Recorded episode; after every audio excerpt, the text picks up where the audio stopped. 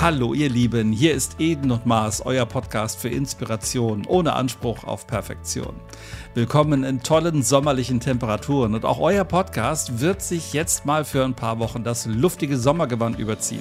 Wir werden euch in der Sommerzeit nicht alleine lassen, aber wir beglücken euch diesmal mit frischen Sommerhäppchen und dazu haben wir uns ein Thema rausgesucht, zu dem wir euch jetzt jeden Sonntag über die Sommerzeit bis, sage ich mal, in sechs, sieben Wochen euch mal so kleine Themen rund um das große Oberthema Rhetorik präsentieren. Sascha, bist du da auch mit am Start? Aber unbedingt, also sowohl bei dem Thema als auch bei den Sommerhäppchen, weil ich glaube, gerade wenn man im Urlaub ist, kann ein Häppchen dann reichen am Strand. Da muss es nicht immer das Drei-Gänge-Menü sein, sondern da reichen auch Häppchen. Und da freue ich mich ganz besonders drüber, vor allem, Dingen, weil du ja ein Thema bei der Rhetorik mit reingebracht hast, wo ich auch sofort angesprungen bin und gedacht habe, habe, das könnten unsere Hörerinnen und Hörerinnen ganz gut gebrauchen. Mhm. Schauen wir mal, vielleicht ist es ja tatsächlich so und euch ähm, gibt dieses Thema etwas. Wir haben uns nämlich entschieden, euch mit dem Thema schwarze und weiße Rhetorik in Verbindung, in Kontakt zu bringen. Sascha, das ist ja, klingt ja schon mal sehr spannend eigentlich auch, ne? Absolut. Also gerade schwarze und weiße Rhetorik, wir haben ja schon gesagt, das klingt ein bisschen wie die gute und die böse Seite der Macht. Ganz mhm. so schlimm ist es natürlich nicht und nicht pauschal kann man sagen, äh, weiße Rhetorik ist die gute Rhetorik und schwarze Rhetorik ist die böse Rhetorik, aber sie haben eben unterschiedliche Qualitäten, so würde ich das mal nennen. Ganz genau. Und beides kann man ja einsetzen, um, sage ich mal, um in dem Star Wars äh, Sprachgebrauch zu bleiben. Beides kann man einsetzen, um Böses zu tun. Man kann beides sogar einsetzen, um, um Gutes zu tun. Ne? Es geht dabei im Prinzip ja ein Stück weit um Manipulation, wenn man so will. Und das ist ja schon ein sehr negativ behaftetes Wort. Manipulieren tun wir unter Umständen bewusst oder unbewusst. Und das fängt auch schon bei Kindern an. Kinder manipulieren Erwachsene natürlich auch. Auch das bewusst oder unbewusst, je nachdem, was sie so gerade für ein Ziel verfolgen. Und das wollen wir mal so ein bisschen aufdröseln in unseren Sommer. Sommerhäppchen.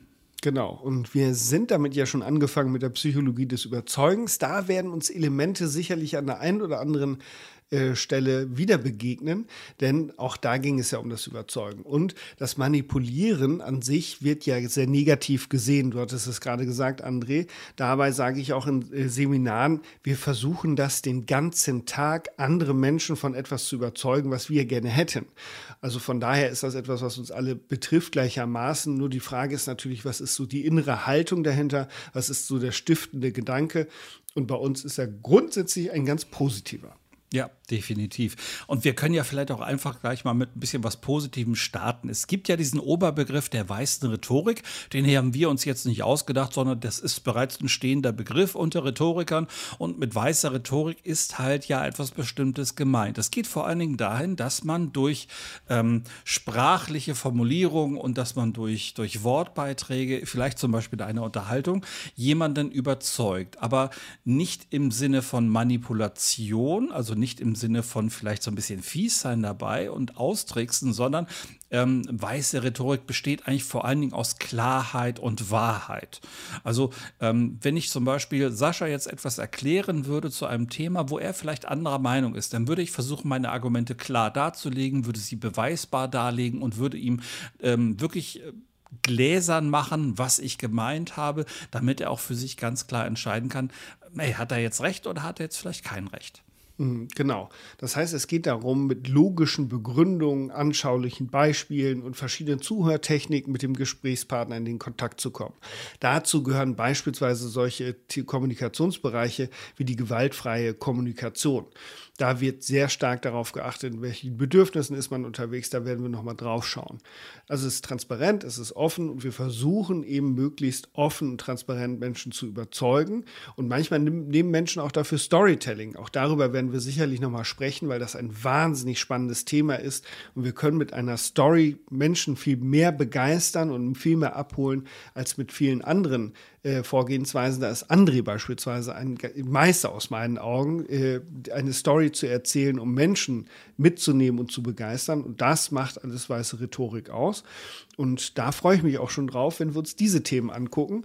Aber, liebe André, es gibt ja auch noch die schwarze Rhetorik. Wie sieht die denn aus? Ja, definitiv. Also da, wo eben, wie du schon sagst, weiße Rhetorik wirklich auch ein Stück weit aus Erfahrungen gespeist wird. Also man berichtet vielleicht auch viel aus seinem Leben, um Erfahrungen weiterzugeben, um darüber vielleicht einem anderen Menschen Hilfestellung zu geben. Da ist die schwarze Rhetorik sehr viel anders aufgestellt. Und die ist sehr facettenreich. Und oftmals bemerken wir das eigentlich gar nicht, dass die gerade angewendet wird.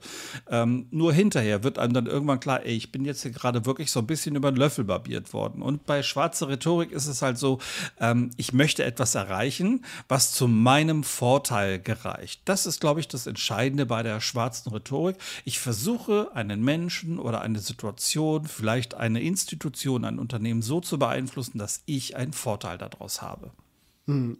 Und da gibt es dann eben drei, so grob, ganz grob gesprochen, drei Kategorien, mit denen man in der schwarzen Rhetorik arbeitet. Das eine sind nämlich so sprachliche Tricks, wo ich versuche, mit besonderen Formulierungen äh, die Menschen zu überzeugen. Dazu werden wir sicherlich auch noch kommen. Da gehören beispielsweise noch Scheinargumente dazu.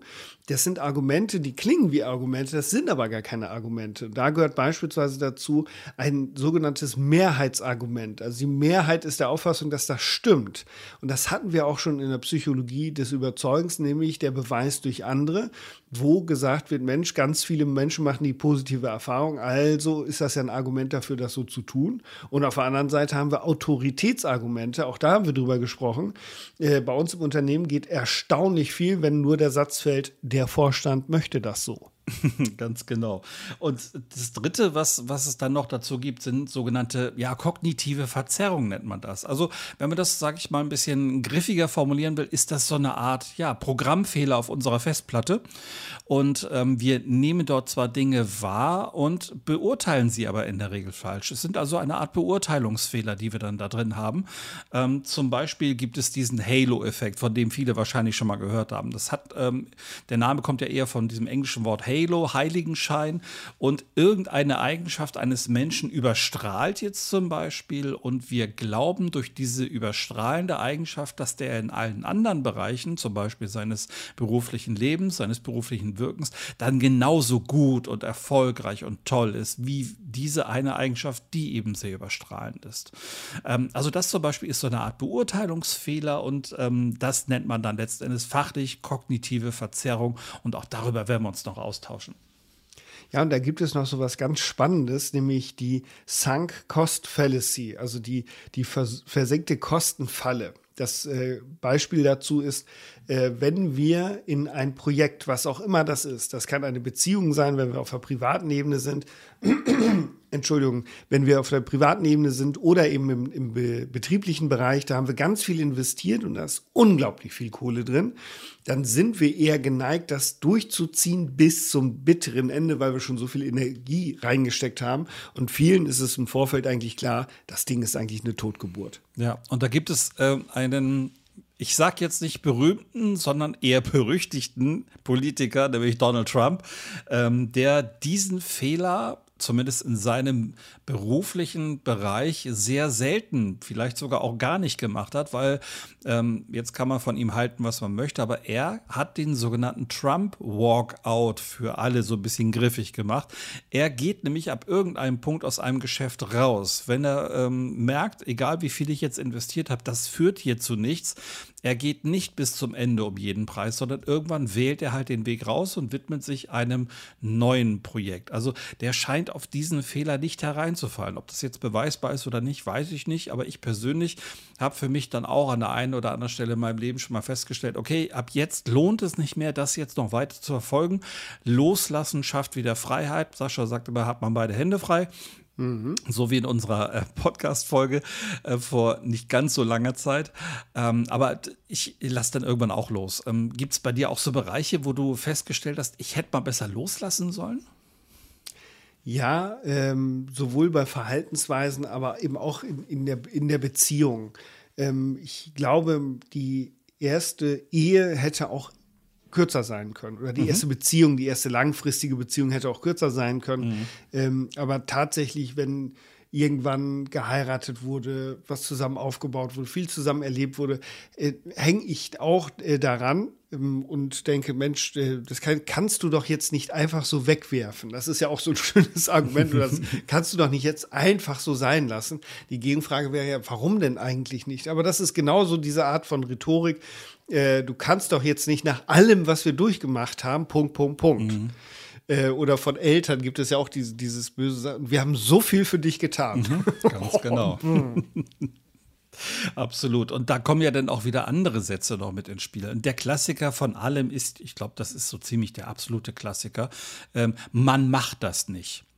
So. Ne, das ist, glaube ich, so dieser Satz, der jedem von uns irgendwie im Hinterkopf ist, ähm, auch wenn wir früher vielleicht irgendwas angestellt haben, aber das macht man nicht, ne? Oder man benimmt sich so nicht oder so.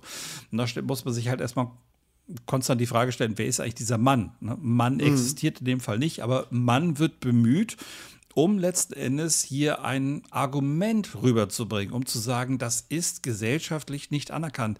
Und im Prinzip bedeutet es ja, niemand auf der Welt würde das so machen. Und ich glaube, das ist völliger Quatsch. Das wissen wir nicht erst seit Pipi Langstrumpf. Ja, genau. Und äh, ein, ein schönes Scheinargument ist auch, das merke ich in, in Seminaren oder in Diskussionsrunden, wenn sich jemand aufschwingt und sagt, ich spreche hier für viele. Oh ja. das ist ganz beliebt. Mhm. Ich glaube, ich spreche hier für viele, mhm. wenn ich sage, Punkt, Punkt, Punkt das ist natürlich sehr, sehr, sehr gefährlich. Genauso wie so, so Argumente, die sagen, ja, meine Schwester sieht das auch so oder mein Vater sieht das auch. Ja, und? Mhm, was, genau. was, hat das denn jetzt für eine Aussagekraft? Ganz genau. Und ähm, ich habe dazu mal von meinem Lehrer gehört, da sagt man in solchen Fällen dann immer, wo ist der Bus mit den Leuten, die das interessiert? ja, genau. Das ist auch wunderschön. Es gibt ziemlich aktuell sogar ein ähm, Scheinargument, das sogar bei einer Presseerklärung, glaube ich, oder so abgegeben wurde von einer Politikerin. Ähm, ich lasse jetzt mal weg, welche Partei das war. Da könnte man eventuell selber drauf kommen, wenn man es denn vielleicht sogar auch selber gehört hat. Die hat nämlich gesagt, die ganze Welt hat sich entschieden, Energie muss erneuerbar sein. Oh, das ja. ist aber ein steiles Argument. Finde ich auch total. Ich, das geht jetzt nicht darum, vielleicht ähm, irgendwelche politischen Ziele, irgendwie auch ähm, die Umweltziele zu kritisieren oder so, aber dieses Argument selber, das muss man sich mal auf der Zunge zergehen lassen. Die ganze Welt hat sich entschieden, Energie muss erneuerbar sein. Und das, es funktioniert einfach nicht. Es soll aber suggerieren, dass wirklich alle 8 Milliarden Menschen, da wie viel wir gerade sind, wirklich sich wirklich entschieden haben, das muss jetzt so sein. Und es ist, ähm, glaube ich, ganz schnell beweisbar, dass dem genau nicht so ist. Ja, absolut. Also gerade bei diesem, die ganze Welt, also generell bei solchen Generalisierungen bin mhm. ich sowieso immer ganz vorsichtig. Ja. Äh, zu sagen, die ganze Welt, die ganze Gesellschaft, die Wählerinnen und Wähler wünschen und alle Mitarbeiterinnen und Mitarbeiter wollen. Meine Erfahrung ist, die Welt ist total bunt. Mhm. Und ob das wirklich die ganze Welt will, da setze ich mal ein großes Fragezeichen dahinter. Weil was würde das denn bedeuten für ein Land wie China, wenn wir da jetzt mal ein bisschen reingehen, was würde das für ein Land wie China bedeuten, die gerade ihren Wohlstand darauf aufbauen, dass sie gigantische Energie äh, ähm, äh, gigantischen Energiekonsum haben. Ich glaube, wenn man da jetzt hingehen würde und sagt, verzichtet doch mal auf euren gerade wohl äh, genossenen Wohlstand mhm. und baut mal das alles um auf erneuerbare Energien und schraubt mal ein bisschen zurück, da würden viele wahrscheinlich den Finger an den Kopf halten und sagen, mhm. du spinnst ja wohl. Ja. Und das hat ja auch noch eine andere kleine Facette, ein anderes Geschmäckle, wenn sich da eine deutsche Politikerin hinstellt und sagt, die ganze Welt hat sich entschieden, dann sagt sie im Prinzip ja durch die Blume damit, dass wir hier in Deutschland die ganze Welt sind. Und das funktioniert aus meiner Wahrnehmung irgendwie auch nicht. Also das finde ich persönlich sogar ziemlich lächerlich, äh, zu behaupten, dass nur weil hier in Deutschland jetzt gerade ähm, einiges in, in Sachen Klimaschutz und so angeschoben wird aus der Regierung und aus verschiedenen anderen Ecken, dass es dann plötzlich heißt, die Welt hat sich entschieden. Also es, man kann das sogar schon so ein bisschen anmaßend irgendwie umschreiben, oder? Ja, das ist tatsächlich eine Interpretation, die mir noch weniger gefällt als die andere. Mhm, genau. Also, weil das äh, hat ja nahezu schon Allmachtsfantasien, wenn wir sagen, wir wollen das mhm. und dann wollen alle anderen das auch. Das finde ich natürlich wieder schwierig, aber die, die, das Ziel ist ja, die Leute zu überzeugen, dass das gut ist, dass der Weg richtig ist. Und dann nimmt man halt so ein Mehrheitsargument, die Welt hat sich entschieden. Also man hätte ja sagen können, ein Großteil der Welt. Das kann man ja dann immer noch zumindest diskutieren. Mhm. Man könnte auch eigentlich na, nicht man könnte, sondern ich glaube tatsächlich, dass Politiker sehr, sehr gerne der schwarzen Rhetorik bedienen. Ob nun bewusst oder gezielt und oder unbewusst, ich weiß es nicht, aber ich habe das Gefühl, da passiert das relativ häufig. Für mich ist aber so ein Klassiker, gerade nach einer Wahl, wenn irgendeine Partei so ganz knapp, so wirklich hauchdünn eine Mehrheit hat, kommen die um die Ecke mit dem Satz, wir haben einen klaren Wählerauftrag bekommen. ich denke, also mhm. Klarheit sieht für mich irgendwie ein bisschen anders aus. Ja, natürlich.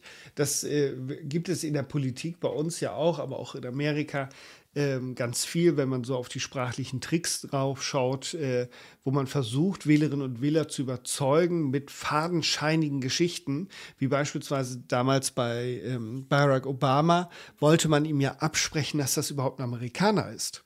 Das fand ich schon wieder ganz faszinierend. Also da wird ja ganz viel schmutzige Wäsche ge äh, gewaschen. Mhm. Da werden irgendwelche fadenscheidigen Behauptungen in die Medien gegeben und die, die, die Werbeshows reingegeben, damit die anderen sagen, nee, den kann man nicht wählen. Das ist deutlich schwarze Rhetorik. Mhm. Und dann reitet auf diesem Teil der schwarzen Rhetorik ja noch etwas anderes mit, was in den letzten Jahren ziemlich ja explodiert ist, nämlich der große Überbegriff alternative Fakten. Ne? ja, und stimmt. Das ist ja aus allen Ecken gekommen und ähm, ja, das gab ja die unterschiedlichsten Ausprägungen. Gerade im Zusammenhang mit Corona ist ja nun wirklich einiges an alternativen Fakten aufgetaucht. Ich maße mhm. mir jetzt kein Urteil darüber an, was davon jetzt real und was davon jetzt irreal ist, völlig egal. Aber Tatsache ist ja, es gab alternative Fakten aus unterschiedlichsten Richtungen. Und ähm, das, das aber das, man merkt, dass es die Leute ja trotzdem zieht. Ne? Es ist ja eine Offenheit offenbar für das Thema da. Ja, das, äh, wir haben gestern, glaube ich, gestern genau bei einem Geburtstag noch darüber gesprochen, ähm, die Schwierigkeit, die viele haben, gerade auch in der Politik, ist die, dass ganz komplexe Zusammenhalte, nicht Zusammenhalte, sondern Zusammenhänge, mhm. das ist das Wort, äh, Zusammenhänge äh, in wenige Sätze zusammengefasst werden müssen. Mhm. Und das ist unfassbar schwierig. Und äh, dann gibt es eben so bestimmte politische Strömungen, die ganz einfache Antworten haben auf ganz komplexe äh, Geschichten. Und das zieht dann natürlich. Und wenn dann eben auch noch gesagt wird oder vermittelt wird, suggeriert wird, äh, wir wollen das nicht mehr, das Volk möchte das nicht mehr. Mhm. Äh, dann suggeriert das natürlich, wir sind viele und wir wollen das alle. Und das, was in, äh, dann leider ja auch passiert in den Medien, ist, dass wir folgendes Phänomen haben, dass so Minderheiten sehr laut sind und es so aussieht, als wenn es tatsächlich die Mehrheit ist, weil es so häufig in den Medien äh, präsentiert wird. Gleichzeitig sind es nur diejenigen, die so laut sind. Das heißt, die, die äh, ganz normal unterwegs sind oder eben eine deutlich andere Ausrichtung haben, finden häufig nicht statt, weil sie nicht so laut sind. Ja ganz genau. Und ähm, dass, dass das Volk etwas will, ähm, das ist eine schöne Phrase, die man mal so raushauen kann, weil die ist für keinen, der jetzt vor dem Fernseher zum Beispiel sitzt und Nachrichten äh, guckt, ähm, irgendwie nachprüfbar, sondern auch, dann scheint das ja tatsächlich so zu sein. Wo das mal gewaltig in die Hose gegangen ist, war zu der Zeit, als die Stadt Hamburg sich für Olympia beworben hat. Mhm. So, und da hieß es nämlich aus dem Hamburger Senat, äh, die Hamburgerinnen und Hamburger wollen unbedingt Olympia. Und witzigerweise gab es dann einen Bürgerentscheid. Hamburg hat ja den Bürgerentscheid eingeführt. Das heißt, die Bürgerinnen und Bürger in Hamburg können direkt abstimmen, ob sie etwas wollen oder nicht wollen. Und gerade zur Teilnahme an Olympia gab es einen Bürgerentscheid. Ende vom Lied. Die Stadt Hamburg hat Olympia nicht ausgerichtet, weil sich die Bürgerinnen und Bürger dagegen entschieden haben. Und dafür, das finde ich so großartig. Ich habe Tränen gelacht, als ich das gehört habe. Gerade weil vorher eben kolportiert worden ist, ja, die Hamburgerinnen und Hamburger, die stehen total auf Olympia und alle im Olympiafieber. Die Presse hat mitgemacht. Ja, Olympia wird Hamburger und so weiter. Ne? Ja, und auf mhm. einmal sagt die Stadt Hamburg, nämlich die, die wirklich was zu sagen haben, die Bürgerinnen und Bürger, ja, nö, lass mal, das schickt mal woanders hin, wir wollen kein Olympia. Ja, das gibt es an vielen Stellen, gerade wenn wir in die Politik reinschauen. Ein Thema, was ja immer noch heiß diskutiert wird, und ich werde hier auch nicht meine Haltung dazu sagen, ist das Thema Gender. Mhm. Und äh, nach allem, was ich mitbekommen habe in den Medien, sind äh, wenn es auch nur eine Knappheit, knappe Mehrheit äh, der Deutschen sind, sind dagegen. So, das heißt, äh, die Mehrheit sagt, das ist mir zu umständlich, das möchte ich nicht. Gleichzeitig bekomme ich den Eindruck, wenn ich so die Medien reinhöre und den Politikern zuhöre, dass gesagt wird, dass die Mehrheit der Deutschen das eigentlich möchte was ich ja natürlich auch wieder interessant finde, mhm. weil da scheiden sich ja nun deutlich die Geister. Aber nach dem, was ich weiß, sagen die allermeisten, ich möchte das nicht. Trotzdem wird in der Politik gesagt, die, die Menschen wollen das. Mhm. Ja. Also man merkt gerade beim Bereich schwarze Rhetorik, man muss schon sehr genau hingucken, sehr genau hinhören, was wird da eigentlich gesagt und vielleicht auch so ein kleines bisschen Gespür dafür entwickeln. Und Sascha und ich, liebe Zuhörerinnen, lieber Zuhörer, wir wollen versuchen, dir mit unseren Sommerhäppchen Die wir jetzt nach und nach dir an jedem Sonntag präsentieren, wollen wir da so versuchen, so ein bisschen Licht ins Dunkel zu bringen. Für heute soll es das als erster Ausflug mal gewesen sein. Wir freuen uns aber schon darauf, dass wir nächste Woche weitermachen können und dich weiter in die Welt von schwarzer und weißer Rhetorik entführen können, oder Sascha? Genau, da freue ich mich schon drauf. Und vielleicht, wenn André und ich ganz gut drauf sind, machen wir sogar noch mal einen Ausflug in die geistige Brandstiftung. Deutlich, Bereich, äh, deutlich der Bereich der schwarzen Rhetorik. Also freut euch drauf, wir freuen uns auf euch. Macht es gut, bis bald. Ciao.